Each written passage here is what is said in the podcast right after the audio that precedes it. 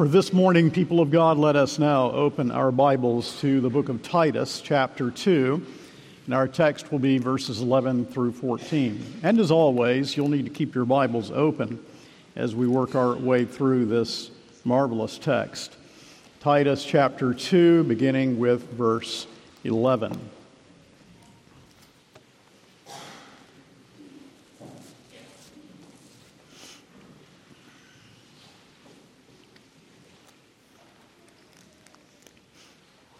Let us go before the Lord in prayer.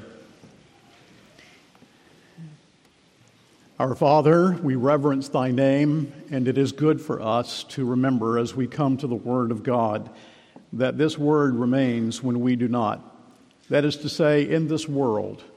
But as we who have imbibed the Word, who have eaten of the Word, who have who have longed to fellowship with the Lord Jesus by the effectual work of the Spirit of God within our lives, we know that this word will bear eternal fruit in us. We are weak and thou art strong. We are the creatures and thou art the creator. We are the lost in and of ourselves, and thou art the redeemer. And so we come asking that the Holy Spirit will, in that wonderful sense, recreate the sermon that has been worked on over these weeks, and that the Spirit of God will blow upon it and open our hearts to receive it, that we may give all glory to thy name, that we may learn how to bow within our hearts before thy sacred presence and acknowledge that thou art God and that our lives would be genuinely changed as we gather week after week under the hearing of the Word of God. And receive our thanksgiving, Lord, that we have not been left to our own devices, but that we have the perfect Word of God to guide and direct and to show us the paths that we are to follow and those that we are to avoid as believers in Jesus. And as always, as the Word is opened this morning, for those who do not yet have a saving relationship with Jesus Christ, we would ask that this might be the morning in which those hearts are opened and that they receive Jesus Christ as Lord and Savior of their lives, just as so many of us here have been so pleased and thankful to have done. All by the grace of God, and we pray these things in Jesus' name. Amen. Please take your copy of God's Word and stand Titus chapter 2, beginning with verse 11. This is the Word of God.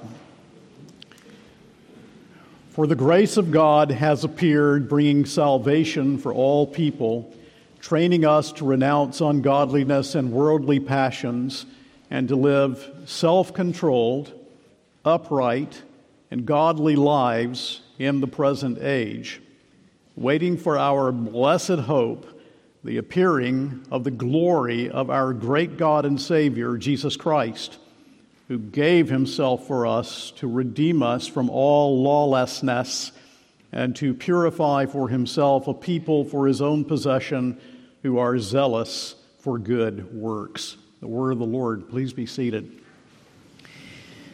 People of God, as we come to this wonderful passage this morning, I think that it will be a help if we simply remember that the Apostle Paul, by divine inspiration, is writing to a preacher He's writing to this pastor on the Isle of Crete who is ministering to a very hard hearted people by nature who have been saved but are in need of great instruction about the Christian life. And he's ministering to them in that time in the Roman Empire in which things were unspeakably evil. Now, as we come to this text this morning, our culture also has refused to retain the knowledge of God and has abandoned the natural created order of things and is hell bent, literally, on self destruction. But it is into such a world that our Savior came. It is in such a world that we Christians are called to live godly lives in Christ Jesus. And it is in such a world that ministers of God's Word have a very, very special calling and task, of which we read in verse 15 Declare these things, exhort and rebuke with all authority. let no one disregard you. Now, in the very first verse of chapter 2, he speaks of sound doctrine. When we come to the text that we have read this morning, he gives a summary of that sound doctrine.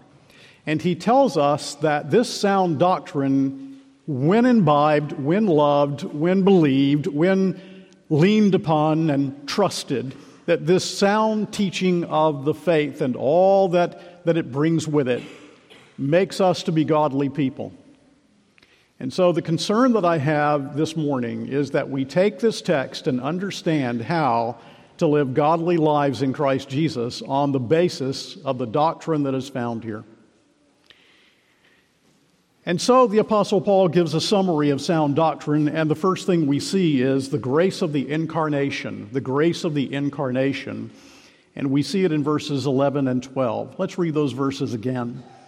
For the grace of God has appeared, bringing salvation for all people, training us to renounce ungodliness and worldly passions, and to live self controlled, upright, and godly lives in the present age. He says in verse 11 that the grace of God has appeared. Of course, he means grace personified. The Lord Jesus Christ has appeared. Christ's appearance in history, in time, and space. He has come to light in his coming into this world. For the word that he uses here is the word from which we derive our English word epiphany. It was an epiphany. His coming was light and life for his people.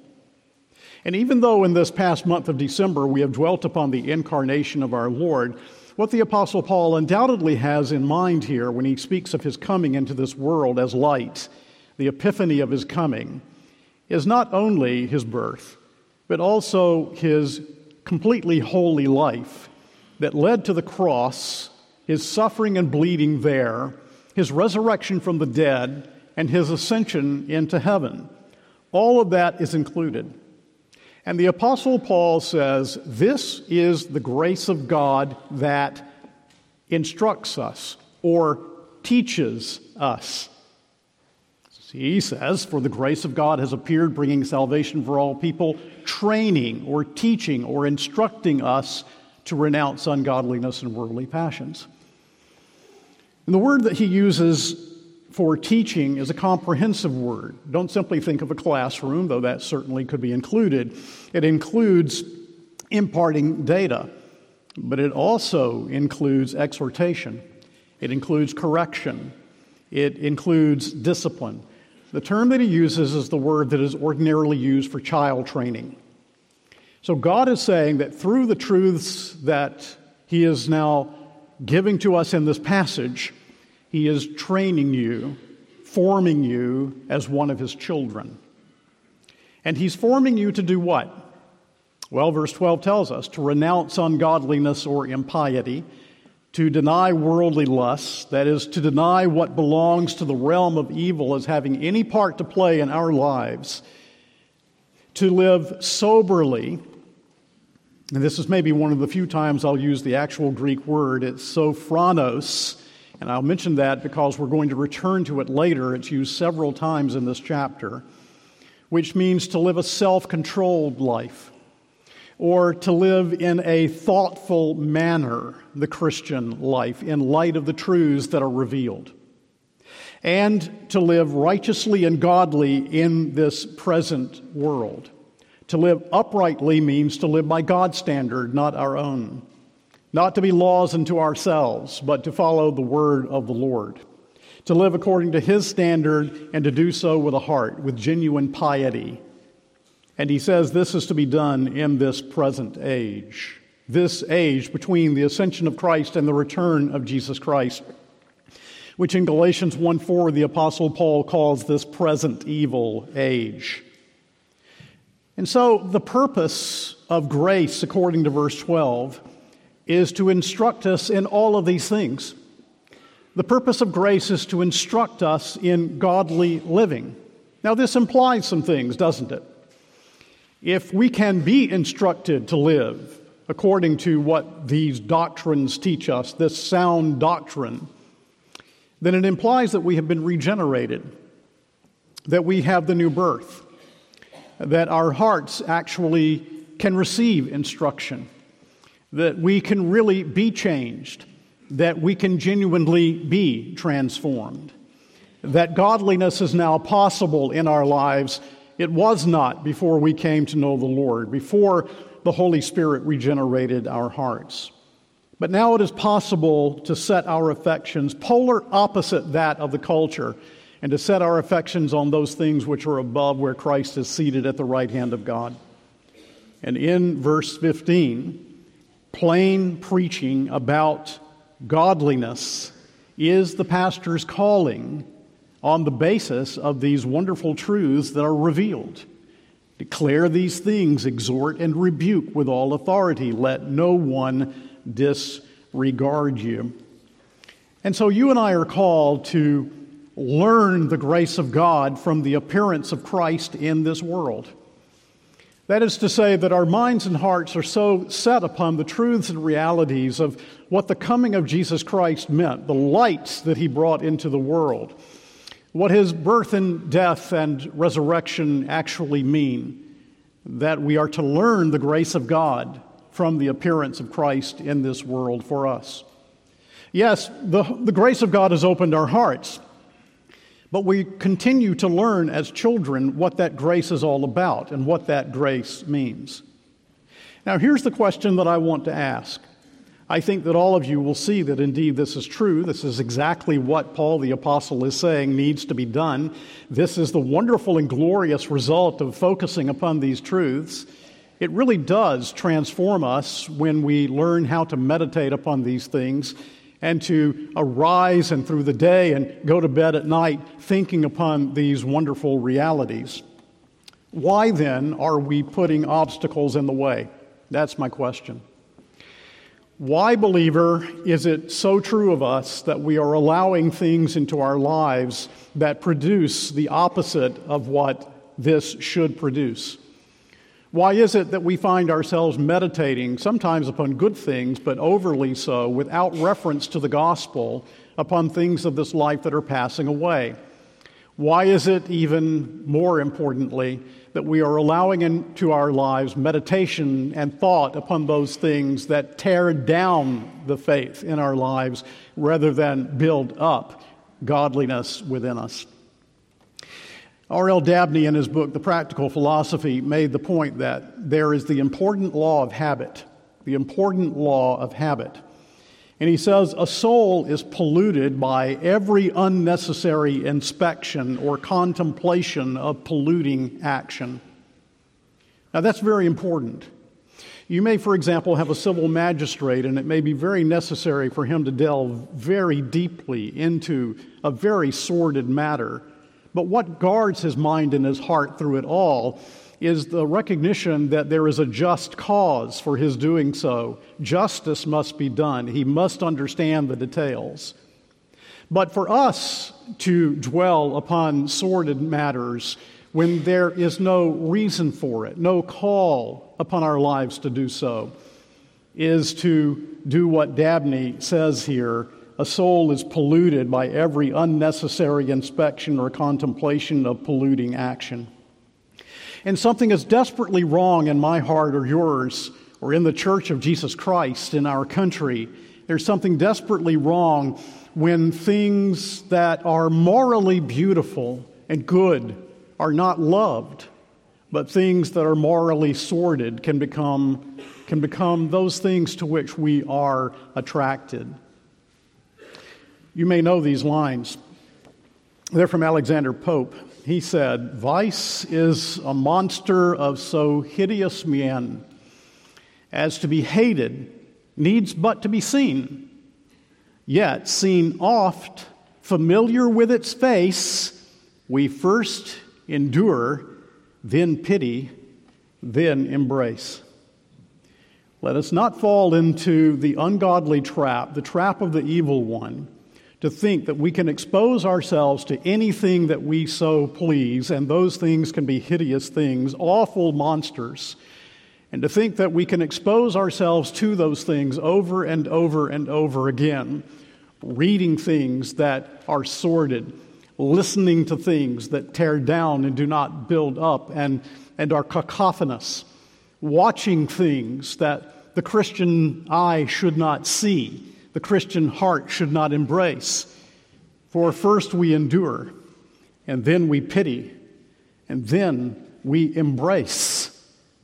Well, the Apostle Paul is saying, let's do the opposite. The grace of God is so wonderful. It is so magnificent. What Christ did when he came as light into this world is so marvelous.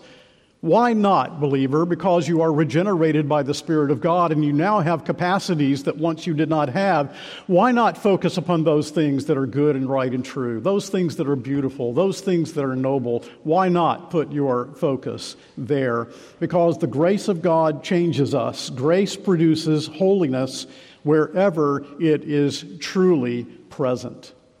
So he looks back to the incarnation of our Lord. But then also, as the grace of God teaches us, he looks forward to the grace of the return of Jesus Christ. You find that in verse 13. Waiting for our blessed hope, the appearing of the glory of our great God and Savior, Jesus Christ.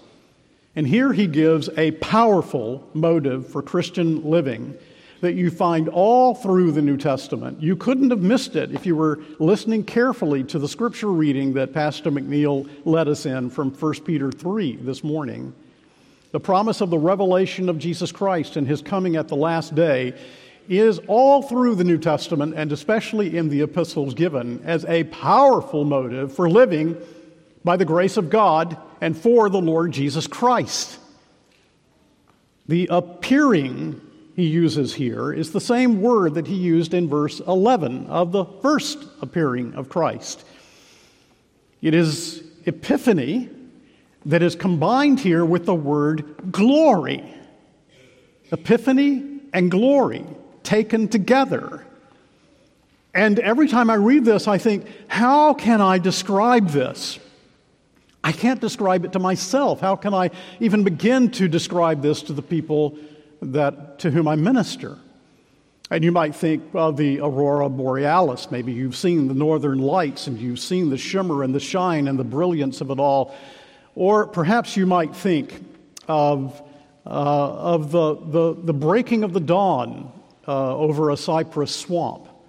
Or perhaps some of us would prefer to think of the breaking of a dawn over a Carolina mountain. But all of those things fall by the way, when he speaks of the, the epiphany, which is the idea of light, the appearance, and glory, which always has the idea of light, and we are awaiting that in the coming of Jesus Christ when he returns, then he, he is telling us to look for something that we have never yet seen to long for something that we have never, never been exposed to in our lives. We have never seen anything like what it will be when Jesus Christ comes again. But we know it will be powerful. We know that it will be ultimately transforming. We know that it will be the resurrection of the dead. We know that it will be glorious. And notice the one who is revealed here. He says that the one who is revealed in verse 13, waiting for our blessed hope, the appearing of the glory of our great God and Savior, Jesus Christ.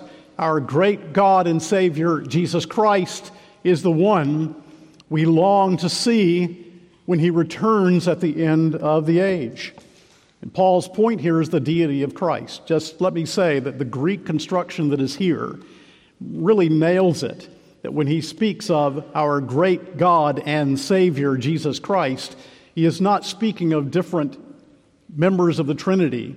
He is speaking of Christ, who is our great God and Savior. The one definite article is distributed between the two.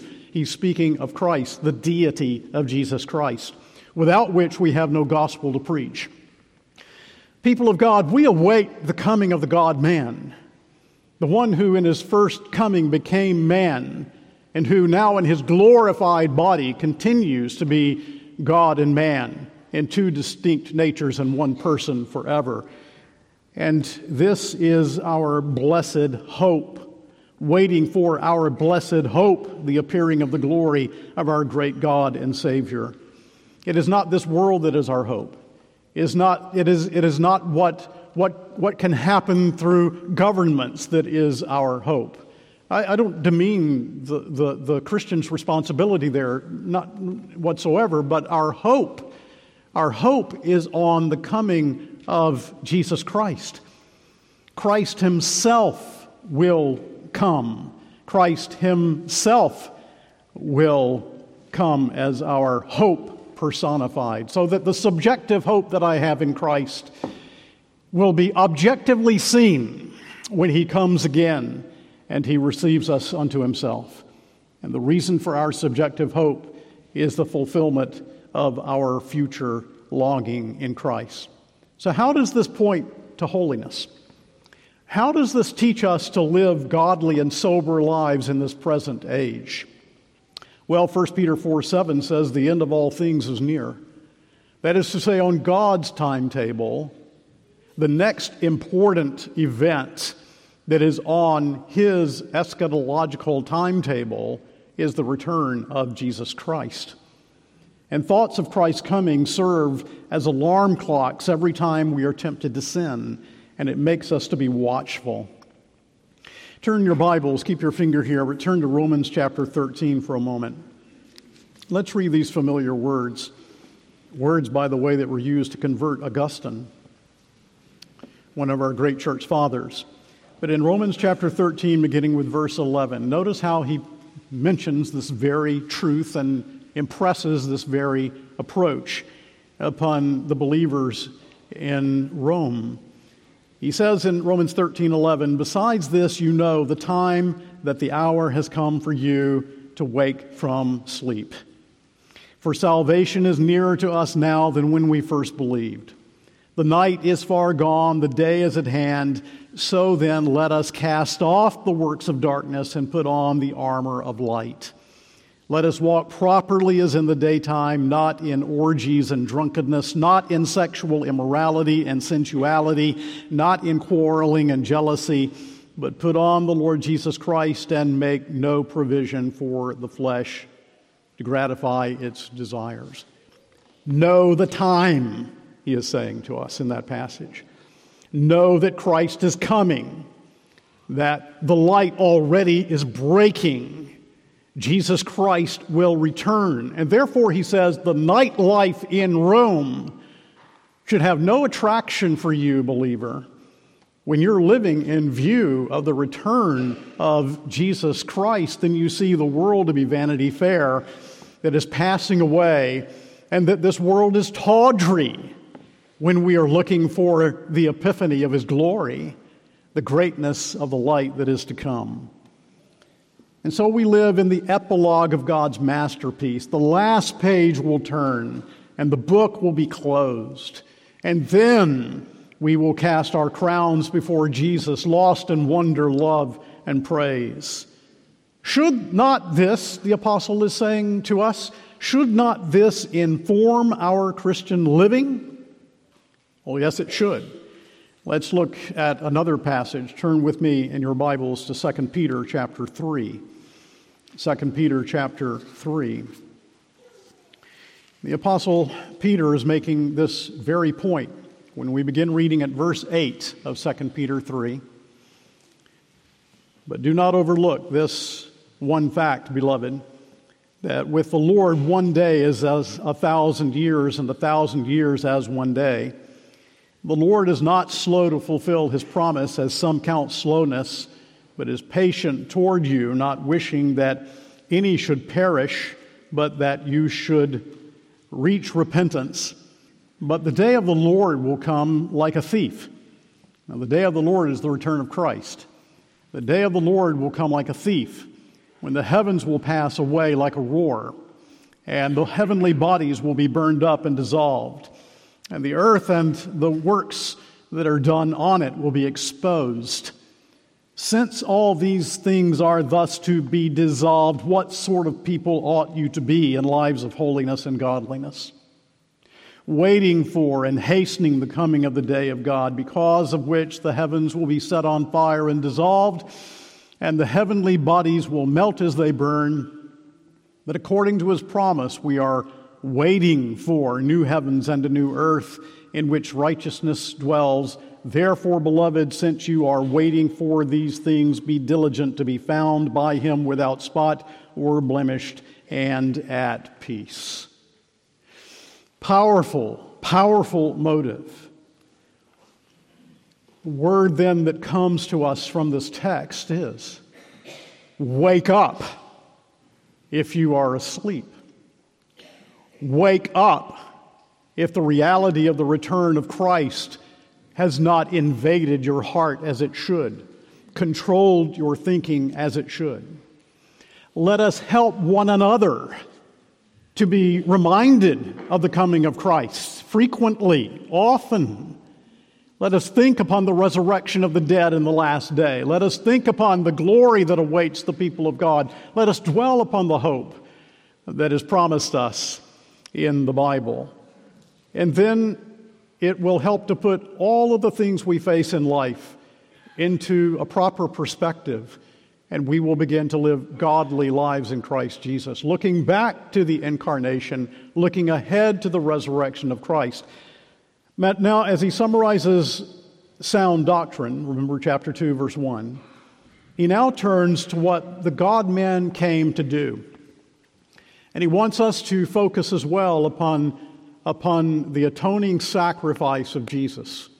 And so the third thing that he points out in verse 14 is the grace of atonement. The grace of atonement. Let's read it. Who gave himself for us to redeem us from all lawlessness and to purify for himself a people for his own possession who are zealous for good works. Now, the relative pronoun who, there in verse 14, points you back to our great God and Savior, Jesus Christ. And so he is speaking of our great God and Savior, Jesus Christ, when he speaks of his atoning death on the cross. Paul is stressing the inestimable worth of what Jesus did when he shed his blood on the cross to save us from our sins. Why is he looking back to our great God and Savior? Because our great God and Savior is the one who shed his precious blood, and that blood is infinitely valuable. So that if you today are in your sins and you have not trusted in Christ, come to him because his blood is infinitely valuable to pardon you of all your sins. And he speaks of that vicarious sacrifice in this verse who gave himself for us. Now, we find often in the Bible the Father giving the Son, but here's a stress upon the Son giving himself because he loved you, because you, you were in his heart to save and to redeem. So, to the glory of God his Father and for the good of all who would believe in him, he sacrificed himself, gave himself for us. Well, for what purpose? Well, verse 14, again, speaking to Christians, tells us there are two purposes. Now, there are other purposes too, but in this verse, there are two purposes for which he gave himself. You see it here in verse 14. One was to redeem us from all lawlessness.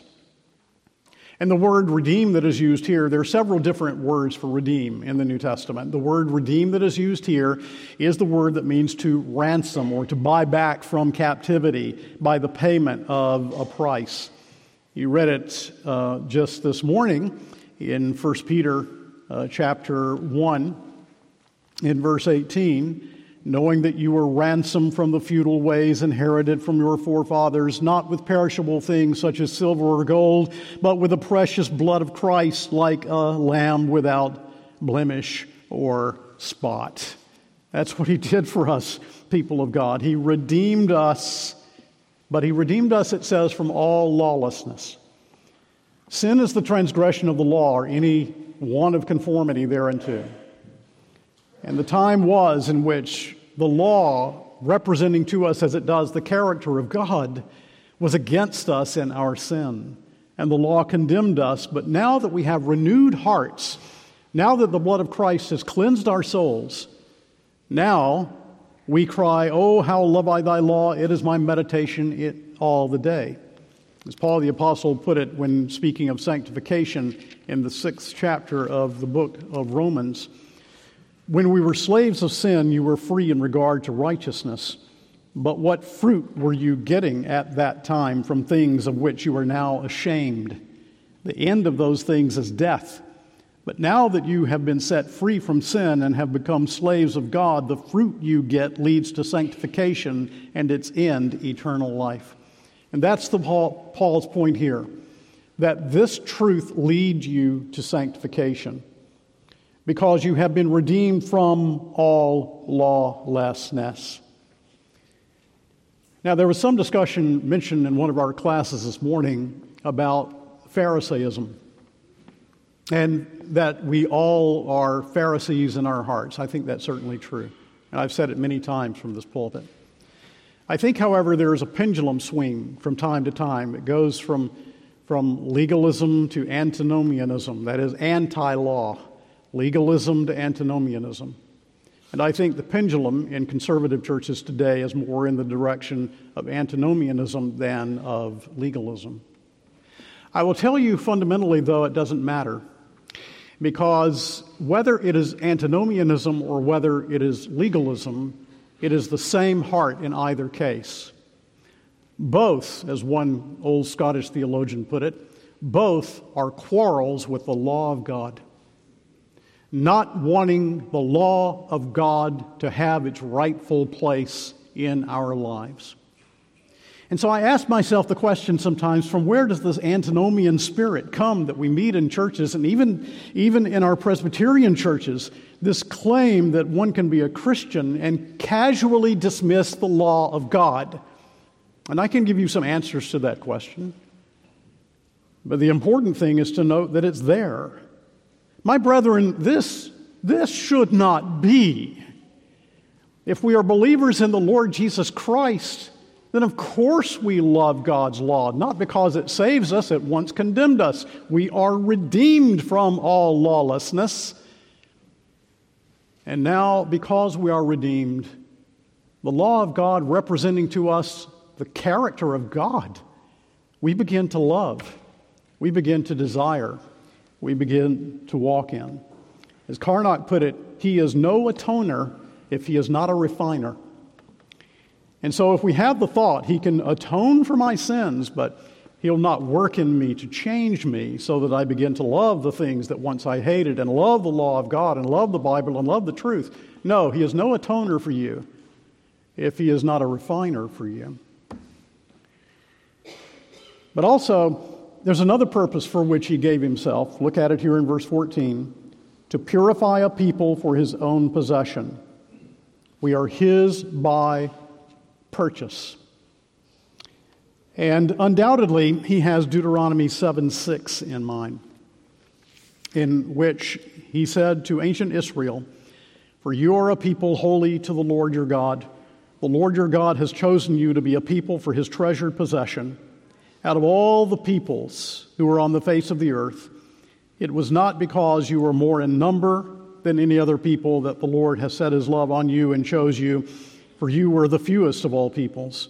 But it is because the Lord loves you and is keeping the oath that he swore to your fathers that the Lord has brought you out with a mighty hand and redeemed you from the house of slavery, from the hand of Pharaoh, king of Egypt.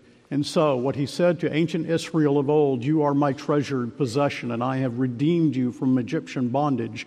He now says to the church of Jesus Christ, You are my treasured possession I have died for you, shed my blood for you, and I have done this to purify a people that are peculiarly my own, that are my own possession, who are zealous for good works, he says.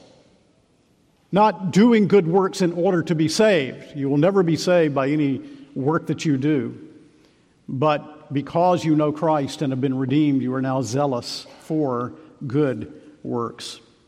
You now have a new life. You have new thoughts. You have new longings. You have new desires. You have new purpose. You have new plans because there has been imparted life to the soul in the new birth. What makes a good work good? If I have my unbelieving friend that gives $10,000 to a charity, and I give out of a heart that loves the Lord and wants to wants to help people because of Him, I give $10,000 to the charity, which is good. Is my giving perfect? Oh no, it's still mingled with all sorts of motives, undoubtedly, that aren't right. Nonetheless, that right motive of glorifying God is there. For my unbelieving friend, there is no such motive. An unbeliever, biblically speaking, can do no good work. We're speaking vertically here in the sight of God. You see, works in the believer's life are fruits, not roots. It can only be done by those who are clothed in the righteousness of Jesus. They can only be done by faith in Christ alone. They can only be offered in union with Christ and His merit. They can only be done to the glory of God, which no unbeliever can do. Good works are done to glorify God. And so seek to conform our works to God's standard, only the believer can do, being zealous, red hot for good works, is the result of the Spirit of God's work within our lives. So, unbelieving friend, this morning, if you were here, you need a new heart. You need a new heart. Christ is almighty to save a sinner dead in trespasses and sins. You are completely helpless and hopeless. And as Thomas Watson the Puritan said so well, until sin is bitter, until sin is bitter, Christ will not be sweet. Now, I told you that I wanted to return to this word sober minded that we find in this text. This word, sophronos. It is a favorite word in Titus. In chapter 2, it is used in verse 2, verse 4, verse 5, verse 12. In verse 4 in your ESV, it is translated train. Train the younger women in how they are to love their husbands. But it's the same word, live sober mindedly. This word is used just to give us an illustration of the power of it. It is used in Mark chapter 5 when Jesus heals the demoniac and casts out the one in whom there had been legions. And the text says that then afterward, after Jesus healed him, removed the demon, he was clothed and in his right mind. That's the word here, being in your right mind. Now, in Titus, there are many teaching words.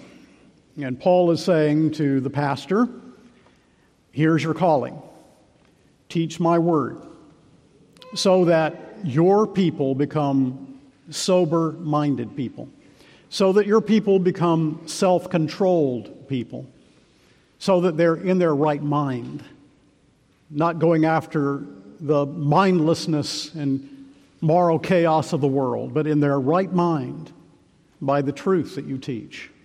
Teach your flock so that they become self controlled learners. And I especially want to encourage the young men here, the young men here, to develop sanctified, thoroughgoing, noble Christian character in all areas of life. To have your right mind, because the church of Christ needs you. Because eventually your families will need you to be sober, right minded men. So have done with lesser things and be a Christian man and learn how to do it now. Only the grace of God can do that. And let the truth teach you, inform you into self control, godly Christians, and let nothing get in the way. Now, the Apostle Paul has given to us in this passage powerful motives for godly living. That if we but dwell upon the truth and reality of what, what the coming of Christ meant, if we dwell upon the power and reality of what the coming of Christ in the future will mean, that glorious, blessed hope, and if we focus our attention in large measure upon the cross that pours contempt on all our pride, then we will learn how to be self controlled, godly people in this present evil age. Now, I read an article recently about a lawyer, and this lawyer, probably early 1800s, was a typically well educated individual who was well read in English law and well read in all of the English classics, but he was a deist. He was a pure Socinian, and he went to Paris and he lived an ungodly life, and he used all of his, his great gifts for himself and for self aggrandizement. And, but eventually, as he go, grew old, he came and he lived with a, a niece um, and that niece had a brother who was a pastor, and there were books there that he had never been exposed to before, and he began to, to read them. And they began to sense a change in this man. And obviously, this old, crusty, deist, cold hearted Socinian lawyer had been converted. So the young pastor sat down with him he said, what, what brought about the change? Was it these books of mine that you've been reading from my shelves? Yeah, no, it wasn't that. What was it then? He said, It was Katie, it's my niece. I've watched her closely now, ever since I've been home. Uh, I've seen her respond to things in ways that are above nature.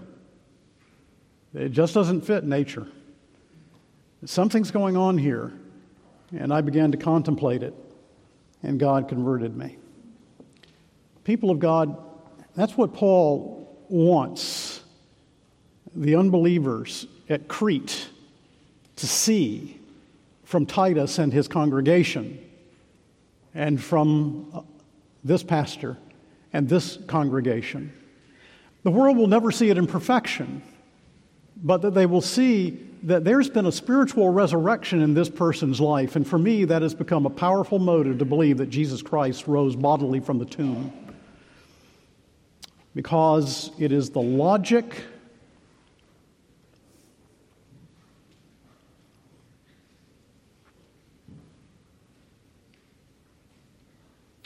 It is the logic of a holy life